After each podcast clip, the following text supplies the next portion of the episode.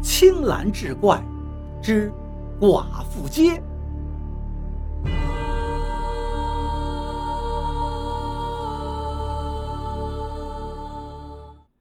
王师傅一看门虚掩着，还轻轻地敲了敲门。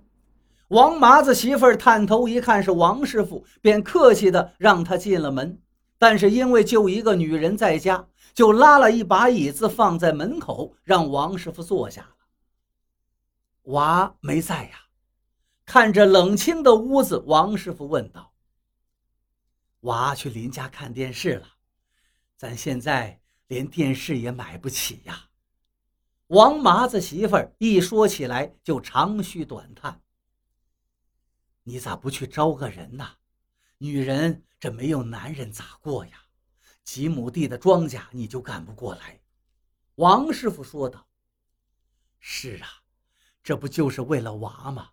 就害怕找个对娃不好，就跟我对面那个一样，现在把娃都弄得不知道去哪儿了。”王麻子媳妇儿朝他家斜对面努了努嘴道：“就是去年死了的那个包公的，你还给他家干过活。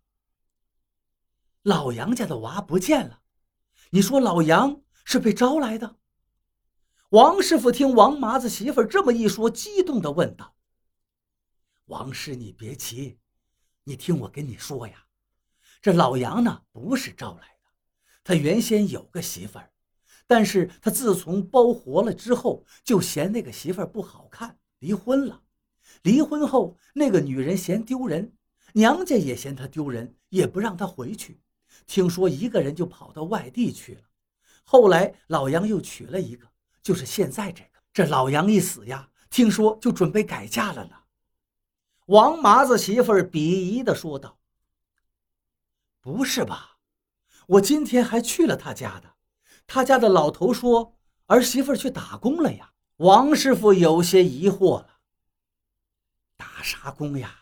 谁不知道那个女人跟个男人出去几个月就没回来，有人说是要嫁给那个人了，那老汉是怕人笑话才那么说的。”王麻子媳妇儿似乎很厌恶那个女人。王师傅又问道：“那你说的那个娃不见了是咋回事啊？他不就两个娃吗？现在还都上着学。”“这个呀，这俩娃是现在这媳妇儿生的，以前有个娃是他前面那个媳妇儿生的，是个女娃，但是呢生下来又聋又瞎，前年这个娃突然就不见了，老杨说是送到他妈那儿去了，让他妈养去了，谁知道呢？村里人都说可能是被医治了，不过到底是咋回事就不清楚了。”王麻子媳妇儿说道。听了这一段话，王师傅心里已经明白了几分，于是便说道：“大妹子呀，哥问你个事儿，你别见怪啊。”“王师，有事你就说。”王麻子媳妇儿倒很爽快。王师傅便说道：“就是大兄弟的事儿，他没了之前有什么怪事儿发生没？”“有啥怪事儿啊？他呀没本事，养活不了这个家，自己去死了。他死了倒好，扔下我们娘儿仨受罪。”王麻子媳妇儿道：“就是看人家盖房呢，我说他连个房都盖不起，丢人不丢人？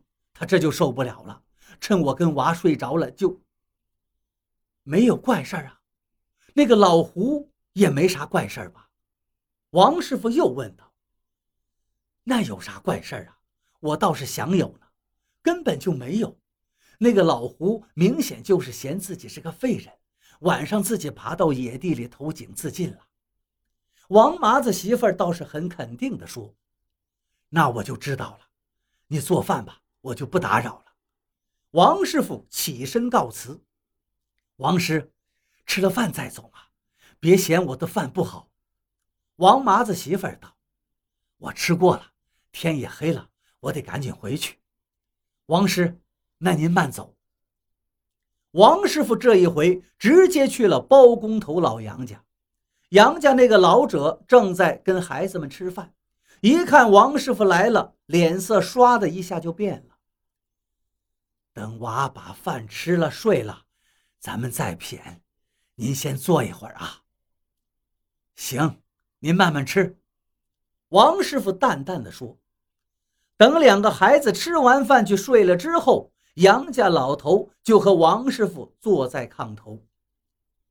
王氏，我知道你都知道了，其实你今天来我就想说了，但是呢，我就是怕让人知道了，看不起我也就罢了，只是怕影响两个娃娃呀，所以才对你隐瞒了。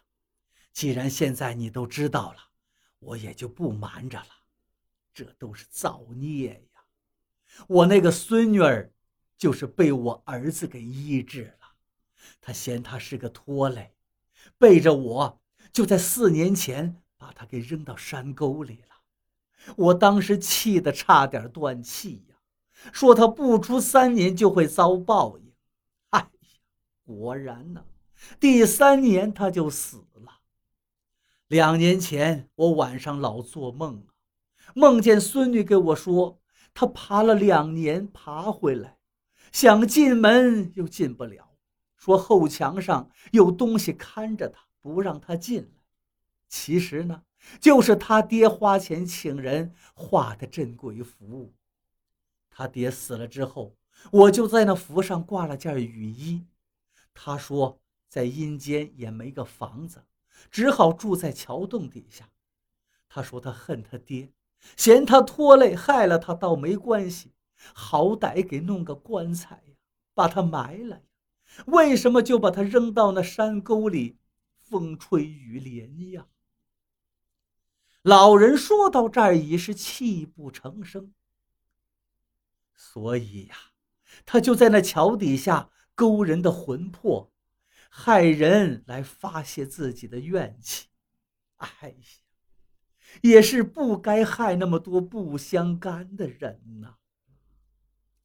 王师傅听了之后说道：“老汉叔，这样吧，今晚我就给他收了魂，我给他出个棺材，明天就去山里找他的尸骨，把他葬了，这样他就不再有怨气去伤人了。”几天之后，几个人拉了一口棺材进了山，安葬了那个女娃。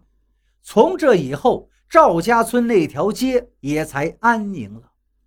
王师傅说起这个故事的时候很是自责，因为他在包工头死的时候就发现了异常，但是总以为是什么恶鬼怪物在作祟，因为自己没有学好师傅留给自己的法，才拖延到现在。如果当时有勇气的话，只需要多问几个人的话，姓杨的泥水匠也就不会死了。